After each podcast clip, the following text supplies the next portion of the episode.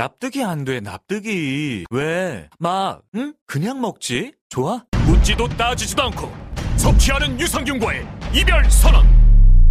미궁 유산균 사랑! 너를 위한 헌정 유산균. 나를 위한 적중 유산균. 매일매일 너에게. 빵빵한 너에게. 민감한 너에게. 약해진 너에게. 유산균 사랑 4종 출시. 지금 검색창에 미궁 유산균 사랑을 검색하세요.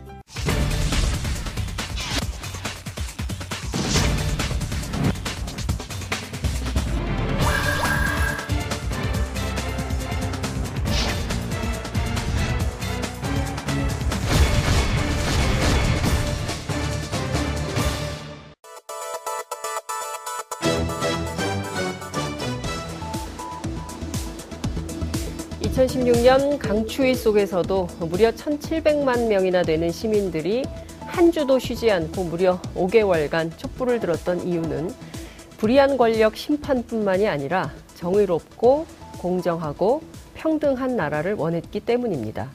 갑질, 부당이득, 특권, 박근혜 권력과 결탁했던 정경유착의 주범, 재벌도 공범이다. 이렇게 비판했던 이유가 거기 있죠.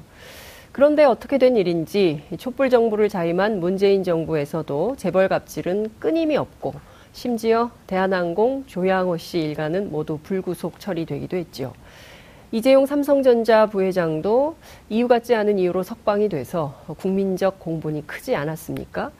힘없고 돈 없고 백 없는 서민 노동자들을 구속할 때 우리 법원이 언제 재벌들처럼 사정을 봐준 적이 있기나 한가요? 오늘 진보 지식인 323명이 문재인 정부에 이런 질문을 했습니다. 촛불 정부의 소임을 다하고 있는가? 재벌 개혁, 소득주도 성장은 포기할 수 없는 촛불 정부의 길입니다.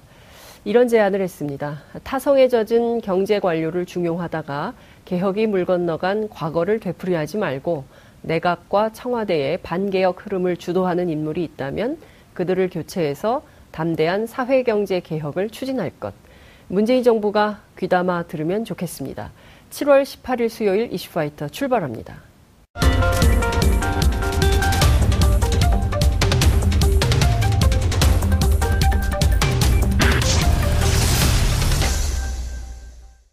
깨어있는 시민들이 꼭 알아야 할 알찬 브리핑, 깨알알 브리핑 시간입니다. 오늘도 어김없이 민동기 고발 뉴스 미디어 전문 기자 나오셨습니다. 어서 오십시오. 안녕하십니까. 네, 날이 굉장히 덥지만 우리가 또 해야 될 일이 많기 때문에 네. 속도를 좀 내야 되는데요.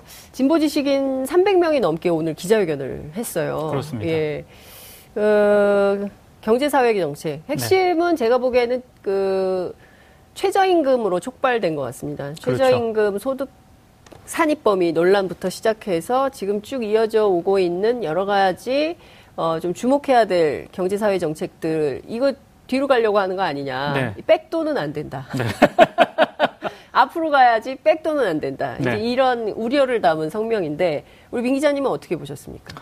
뭐 지식인들이니까 네. 당연히 이제 개혁의 어떤 속도가 더디게 진행되는 그런 음. 부분에 대해서 뭐 비판하고 우려하는 거는 전 충분히 이해를 하는데요. 네.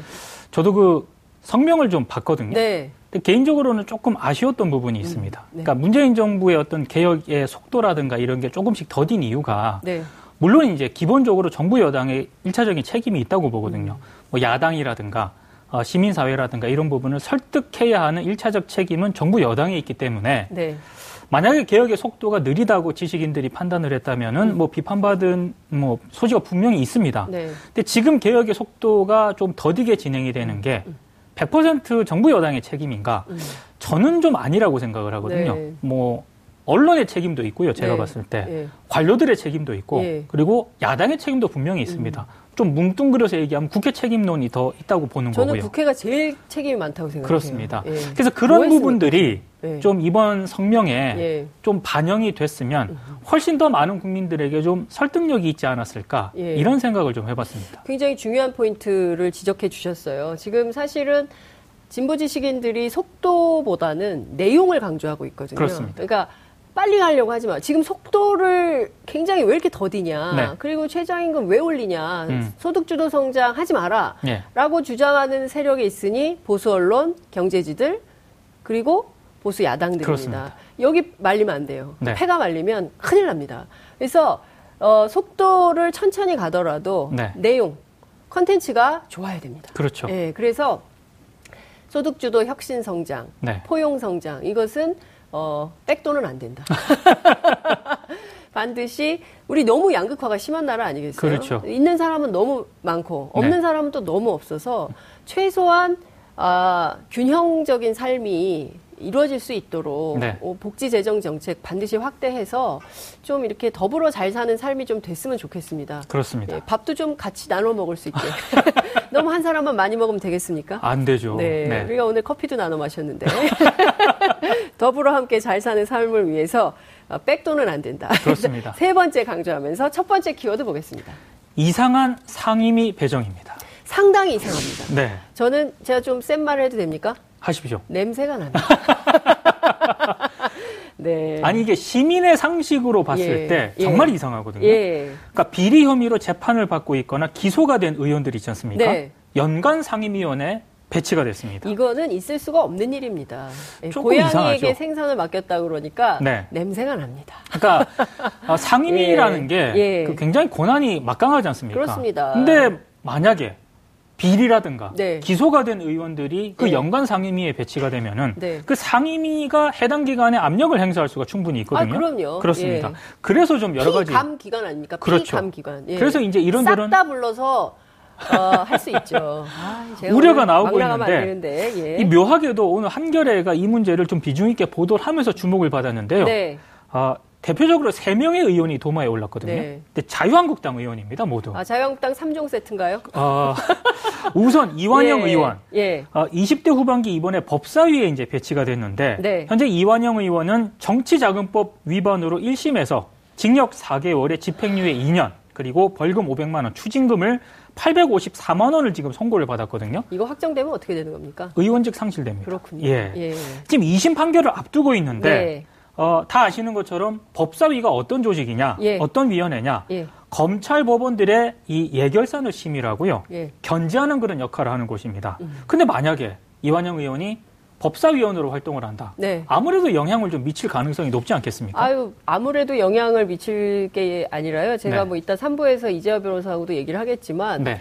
어, 뭐, 김명수 대법원은 어떤지 모르겠어요. 네. 양승태 대법원에서는 법원 행정처장이 에? 만취한 한밤중에 만취한 운영까지 했더라고요. 그러니까요. 법사위원이 전화해요. 어이 어디십니까? 네. 의원님 어디 계십니까? 냉큼 달려가서 대까지 모셔다 드린 데가 국회 법사위원들입니다. 그 막강한 예, 법원행정처에서. 그 막강한 법원 행정처 판사들이 네. 어 의원님 어디십니까? 제깍 나 달려가서 네. 모시고 대게까지. 네. 예? 이런 법사위의 범법자 아닙니까 지금? 그렇죠. 범법자로서 지금 재판을 받고 있는 분을 법사위에 배정한 이유가 뭡니까? 이게 해명이라도 해야 되는 거 아닙니까? 이완영 의원 쪽에서는 어, 국회 본연의 업무가 입법 활동이기 때문에 법사위를 네. 1순위로 지원했다. 자신의 재판과는 상관없다. 아, 희망순인 대로 한 거다. 네, 이렇게 아. 해명을 했는데 예. 제가 봤을 때는 그렇게 설득력 있는 해명 같지는 않고요. 예. 염동열 의원하고 홍문종 의원도 이제 도마 이분들을 더 문제입니다. 이분들도. 그렇습니다. 염동열 의원 같은 경우에는 문화체육관광위원회에 배정이 됐거든요. 강원랜드 아닙니까 이분? 지금 강원랜드 채용 비리와 관련해서 지금 예. 혐의를 받고 있는데 예. 불구속 지금 기소된 그런 상태거든요. 네. 염의원은 한겨레 기자와의 통화에서 이렇게 얘기를 했더라고요. 네. 지역구를 생각해서 다른 상임위를 지원을 했는데 당에서 문체위를 배정해서 항의한 상태다. 아, 바뀌겠네요? 저는 이제 이 해명대로라면 예, 바뀌어야 예, 한다고 생각을 예, 하는데 바뀔지는 예. 한번 지켜봐야 될 것 같고요. 당에서 왜 문체위를 가라고 했을까요? 저도 그게 좀 궁금합니다. 참... 홍문종 의원은 교육위원회에 또 배정이 됐거든요. 예. 근데 경민학원 이사장 시절 때 저지른 사학비리 문제로 지금 불구속 기소돼서 재판을 앞두고 있습니다. 어, 이래도 되는 것인가? 이분이야말로 매우 심각합니다. 75억 원이나 그렇습니다. 되는 예. 교비 횡령이에요. 네. 그리고, 그리고 뇌물수수 혐의도 뇌물, 받고 있거든요. 그렇습니다. 이제 재판을 또 진행을 해야 되는데 네. 이게 교육위원회에 또 배정이 되면 예. 또 사학이라든가 이런 예. 쪽에 영향력을 미칠 수 있는 거 아니겠습니까? 이분이 아프리카 노동자들 아시죠? 아프리카 그렇죠. 문화원. 네. 예. 거기에도 관련이 돼 있는 분이고 네. 그리고 그 친박이잖아요. 대표 그렇습니다. 친박. 예. 예. 그잘 나가던 시절에 네, 그런 얘기도 했어요. 일본을 봐라. 네. 어, 자민당 56년 체제를 봐라. 네. 앞으로 그 새누리당이 그런 시대를 만들 거다. 민주당 하는 거 보니까 우리가 장기 집권 해야 되겠다. 아이고야. 이런 얘기를 하셨던 분입니다. 네. 장기 집권을 하면 어떻게 되는 겁니까? 이렇게 되는 겁니까? 교비 막 횡령하고, 예? 저는 이렇게 되면 이것은 어, 국회법 위반으로 다스려야 된다. 그러니까 저는 네. 그 이렇게 해도 돼. 만약에 민동기 기자님이나 저 같은 사람이 이렇게 한다 그러면 어떻게 되겠어요? 뭐 여러 번 강조하지만 긴급 체포가 긴급 되겠죠. 체포. 네. 우리는 긴급 체포. 그렇습니다. 이분들은 막 이렇게 해도 되는군요. 근데 지금 국회법 48조 7항을 보면은요. 네. 그 공정을 기할 수 없는 뚜렷한 사유가 있다고 인정이 될 때에는 네. 해당 상임위원회 위원으로 선임하거나 선임을 요청해서는 안 된다 이렇게 정하고 있거든요. 예. 근데 과연 지금 자유한국당이라든가 이런 정당에서 네. 이런 국회법을 몰랐을까? 알았겠죠. 저는 좀 의문부호가 찍히고 있습니다. 네. 그러니까 어, 관련 상임위에 배치한 것 자체가 네. 약간의 좀 의도성이 있는 것 아니냐라는 지금 의혹을 받을 수밖에 없다고 생각을 하는데요. 저는 그 국회의원들이요. 네. 그러니까 국회 원내대표들이 이거 다 원구성 협상을 하지 않습니까? 그렇죠. 그리고 어, 정말 국민들을 얼마나 우습게 알면 네. 이런 분들을 그냥 상임위에 배정하고 네. 그냥 쓱 넘어가면 끝 이렇게 생각했던 거 아니겠어요? 그렇죠. 네. 그리고 사실 한겨레를 제외한 다른 언론들 왜 한 줄도 안 씁니까? 그것도 좀 신기하고요. 예? 왜 아무도 안 씁니까? 이렇게 심각한 문제에 대해서 왜 눈 감고 있습니까? 그리고 좀 다른 정당에서 예. 이거 세게 비판을 해야 될 상황이라고 생각을 왜 하는데 왜 비판 안 합니까? 윤소아 정의당 원내수석 아, 부대표가 아, 어제 이제 강하게 이들 예. 의원의 실명을 언급을 하면서 예. 용납될 수 없다 이렇게 비판을 아. 한 것을 제외하고는 그렇게 뭐 다른 정당에서 이 사안을 가지고 강하게 비판하는 것은 제가 아직 아직 예, 접하지를 네. 못했습니다. 정의당 의원 몇 명이에요? 여섯 명입니다. 예. 참 일당백 하시느라고 고생들이 많으신데. 네. 아, 저는 정말 민의의 전당인 국회가 네. 국민을 무시하고 이런 식의 범법 행위를 하, 해서 재판받고 있으면 네. 그 자체로 부끄러워해야 됩니다. 국민들 앞에 낯을 들 수가 없어요. 그렇죠. 그리고 스스로 스스로 소관 상임위에서는 아유 당에서 그런다 하더라도 아유 네. 제가 지금 이런 상황인데 어떻게 거기를 갑니까? 사실 딴데 가서 조용히 있겠습니다. 재판 끝나면 처분대로 따르겠습니다. 이게 정상 아닙니까? 저는 본인들이 그래야 된다라고 예. 생각을 하거든요. 그러니까 어디서 이렇게 정당의 그 조치도 좀 이해가 안 가고요. 네. 본인들의 해명도 조금 이해가 안 가는 측면이 있습니다. 자유한국당 아직 정신을 이렇게 어마어마한 선거를 겪고도 네. 민심을 확인하고도 여전히 아, 우리 마음대로 해도 된다. 어, 왜냐하면 국민들을 조금 지나면 잊어버리니까 음. 우리 마음대로 해도 된다. 네. 이렇게 생각하신다면 큰코 다칩니다. 그렇습니다. 왜냐하면요 요새는 다 실시간으로 정보가 돌기 때문에요. 네. 지난 여름에 한 일을 다 기억하고 있습니다. 그리고 네. 유튜브 시대이기 때문에 네. 해당 발언 영상 네티즌들이 다 찾아냅니다. 네, 검색이 가능합니다. 그렇습니다. 네, 언제 예. 어디서나 검색할 수 있습니다. 네. 참 황당한 경우이네요. 네. 자 어, 관련해서 또 하실 얘기가 있으신가요? 아니면은 두 번째 키워드로 넘어갈까요? 두, 두 번째 아, 키워드 넘어가도 될 것 같습니다. 네, 두 네. 번째 키워드로 넘어가겠습니다. 원본 파기한 기무사입니다. 그럴 줄 알았습니다. degaussing. 네? degaussing 제가 말씀드렸어요. 이 네. 기무사의 계엄령 이 검토 문건 원본이 있지 않습니까? 이게 사라진 것으로 확인이 됐습니다. 음흠. 원래 그 기무사가 지난해 3월 초 이 문건을 상부에 보고한 뒤 네. 파기를 했다고 하는데요. 컴퓨터 파일 형태로만 USB 장치에 보존해 놓은 것으로 드러났습니다. 네. 국방부 특별수사단이 이거 이제 수사를 하겠다는 그런 방침인데 네. 저는 이 한민구 당시 국방부 장관이 기무사 문건을 원, 원본을 보존해 놓으라고 지시를 했었다고 지금 알고 있거든요. 네. 근데 국방부 장관의 지시마저도 기무사가 이게 지키지 않았다는 그런 얘기입니다.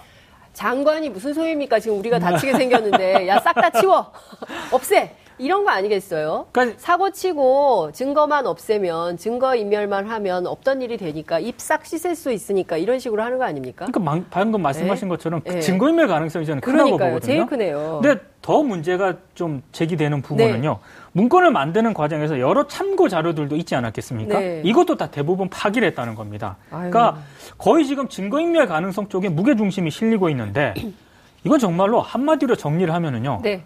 무소불위의 기무사였다 이렇게 정리가 될 것 같은데. 네, 그 이분들이요. 네. 어 그냥 멋대로 해도 되는 네. 그런 조직 인 것으로 그러니까 국정원이 마음대로 무소불위의 권력을 휘두르듯이 네. 군 안에서 기무사가 군을 넘어서서 네. 군도 상관이 없어요. 군이 안에 기무사 범위를 완벽히 벗어나는 일들을 마구잡이로 했던 거 아니겠어요? 제가 볼때 근본적인 예, 문제가요. 예, 예. 원래 그 국방부 장관이 기무사령관을 임명하도록 돼 있거든요. 네. 근데 사실상 청와대가 기무사령관 인사에 개입을 해왔습니다. 그렇죠. 그러니까 국방부 장관이라든가 이 군 장성들 있지 않습니까? 음흠. 이 사람들 동태 파악이라든가 네. 혹시 뭐 이상한 행동을 하지 않는가 이런 거를 감시 뒷조사. 동향 파악을 하라고 이제 기무사가 예. 기무사가 주로 주로 그런 활동을 하고 있는데 음흠. 이게 청와대가 인사를 개입하다 보니까 마치 국가가 아니라 이 정권에 충성하는 기무사가 됐다는 그런 얘기거든요. 그러니까요. 이런 부분에 대해서도 음. 상당 부분 좀 개선이 필요한 부분인 것 같습니다. 제가 보기에 기무사 그리고 정보부서가 너무 많아요. 그렇습니다. 군 안에 정보본부도 있고 기무사령부도 네. 있고 뭐 말만 바꿔요. 뭐 말이 복잡하긴 한데 핵심은 음. 똑같은 거 아니겠어요? 그렇죠. 나라 지키는 사람들 아닙니까? 그렇습니다. 군인들? 네. 그럼 나라를 지키면 되는 거지. 국민들을 왜 사찰하고 세월호 가족들을 사찰을 하고 말이죠. 네. 이상한 문건을 만들고 국민들을 향해서 총포리를 겨누고 이런 거 하면 안 되는 거 아닙니까? 그러니까 국방부 특별수사단이 네. 앞으로 이제 정밀한 조사를 좀 하겠지만 네. 수사를 하겠지만 네. 저는 해체 준하는 수준의 개혁을 하거나 해체 기무사 해체하는 쪽으로 가는 것도 한 방향이라고 봅니다. 그러니까요. 낡은 조직들 새롭게 어, 만들 필요가 있을 것 같아요. 그렇습니다. 그러니까 과거의 문법에 충실했던 유신 시대나 어울렸을 법한 그런 조직들을 촛불혁명 이후에 그렇죠. 어, 민주공화국이 완벽하게 구현되고 있는 이 마당에 네. 과거의 옷을 입고 있는 분들을 계속 그 옷을 입혀놓고 있을 이유가 없어요. 그렇습니다. 어, 새 봄이 되면 새 옷을 입고 싶듯이 네. 이분들도 그럴 수도 있지 않겠나. 저는 반드시 예, 해체 준하는 수준의 개혁 조치를 해야 한다라고 생각을 합니다. 그렇습니다. 아, 어찌됐든 참 답답한 일들이 너무 많고요. 네. 어, 과거 정권의 어, 이른바, 어, 뭡니까? 적폐들. 예, 적폐들이죠. 이런 네. 적폐들이 아직도 계속되고 있다. 네. 4대 적폐를 꼽아봤습니다. 언론, 사법, 네. 관료. 네. 그리고 재벌. 네. 네 가지는 해야 됩니다. 굉장히 길이... 많네요. 할 일이 너무 많습니다. 아직도 멀었습니다. 네. 정말 해야 될 일들이 너무 많습니다. 자, 세 번째 키워드 보겠습니다. 김병준의 위기? 이렇게 음. 꼽아봤습니다. 어, 어제 되신 분 아닙니까? 어제, 어제 됐는데 오늘 바로 위기가 오면 이거 큰일인데요. 아니 이게 지금 네. 본인 앞에 위기가 떨어졌습니다. 네. 그 청탁금지법 위반. 흔히 아이고. 말해서 김영란법 위반 혐의로 경찰의 수사를 받게 된 상황인데요. 딱 걸렸네요. 작년 대학 교수 시절 때 예. 100만 원이 넘는 골프 접대를 받아서 예. 김영란법을 어긴 혐의를 지금 받고 있습니다. 아하. 지난해 8월 하이원 리조트에서 있었던 KLPGA 투어 프로암 경기였다고 하는데 네. 당시 그 함승이 강원랜드 대표의 초청을 받아서 골프를 쳤다고 하는데요. 네네. 골프 비용, 네. 기념품, 네. 식사 비용 등을 포함해서 접대 규모가 118만 원 가량 됐다고 이렇게 예, 지금 의혹을 받고 있는데 네. 원래 그 강원랜드 내부 제보가 국민권익위원회에 접수가 됐고요. 네네. 권익위가 제보를 검토해서 검, 경찰에 수사를 의뢰를 했는데 네. 현재 경찰이 수사에 착수한 그런 상황입니다. 하, 참 아니 저 다 떠나서 네. 교수님이시잖아요. 그렇습니다. 100만 원 있지 않을까요? 어, 본인... 자기 돈으로 골프 쳐도 되지 않나요? 근데 이제 본인이 오늘 기자회견을 했는데 네. 이 부분과 관련해서 해명을 했거든요. 네. 초대를 받아서 갔기 때문에 네. 솔직히 네. 비용이 얼마나 들었는지에 대해서는 본인이 알 수 없다. 이렇게 얘기를 했습니다. 아니. 근데 저는 굉장히 나이브하다고 생각합니다. 말이 안 되는 거죠. 예. 비용이 얼마가 됐든지 간에 골프 비용, 기념품, 식사 비용 해서 5만 원 이하일 리는 없지 않겠습니까? 아니 근데 네? 10만 원 어, 이하일 리는 없는 거 아니겠어요? 초대를 받아서 갔기 네. 때문에 알지 못한다라고 이 해명에서 저는 네. 어, 김영란법에 대해서 별로 이렇게 예. 신경을 안 썼던 게 아닌가. 굉장히 저는 굉장히 나이브하다고 생각을 하거든요. 예. 당연히 신경을 썼어야 되는 그런 부분인데 네. 조금 이 해명 자체도 좀 말이 안 되고요. 네. 일단 함승희 전 대표가 네. 어, 다 합쳐서 비용이 60만 원밖에 안 된다라고 해명을 하고 있습니다. 그래서 위법이 아니다라고 주장을 하고 있는데 네. 이건 경찰 수사를 통해서 좀 밝혀져야 될 부분이라고 네. 봅니다. 예. 예, 그렇습니다. 그 이분도 강원랜드네요. 그렇습니다. 예. 강원랜드는 로비랜드입니까? 아니 강원랜드가 정말 너무 네? 너무합니다. 어, 이전 정권에서 예. 폐해가 심하기 때문에 예. 이 부분에 대해서는 좀 명확하게 조사를 할 필요가 있는 것 같습니다. 저희가요 조만간 최문순 강원지사를 좀 모셔가지고 그렇죠. 강원랜드에 대해서 한번 여쭤봐야 될 것 같아요. 정말로 좀 도대체 이 강원랜드가 왜 이렇게 로비 월드가 되고 있는 것인지 네. 도대체 이 강원도에서는 무슨 일이 벌어지고 있는지 한번 저희가 모셔서 말씀을 좀 들어보는 그러니까 기회를 강원랜드만의 문제는 아닌 것 예. 같고요. 강원도 쪽에서도 네. 저는 이 문제는 좀 심각하게 판단을 그렇습니다. 해야 될 부분이라고 봅니다. 그나저나 이게 어제 임명됐는데 네. 오늘 이런 사고가 터졌으니 예. 이게 뭐 되겠습니까? 한국당 개혁 세게 하겠다고 그러지 않았어요 어제? 근데 지금 일단 개파간 활동이라든가 이런 게 굉장히 자유한국당 자유한국당 내부가 복잡하지 네, 않겠습니까? 그렇습니다. 지금 비대위원장이 네. 자유한국당 혁신을 제대로 하기 위해서는 어제도 말씀을 드렸지만 네. 저승사자 역할을 김병준 비대위원장이 해야 되거든요. 네. 근데 지금 본인이 김영란법 위반으로 경찰 수사를 받아야 되는 그런 상황인데 네. 이런 상황에서 혁신 작업을 제대로 주도를 할 수 있을 것인가?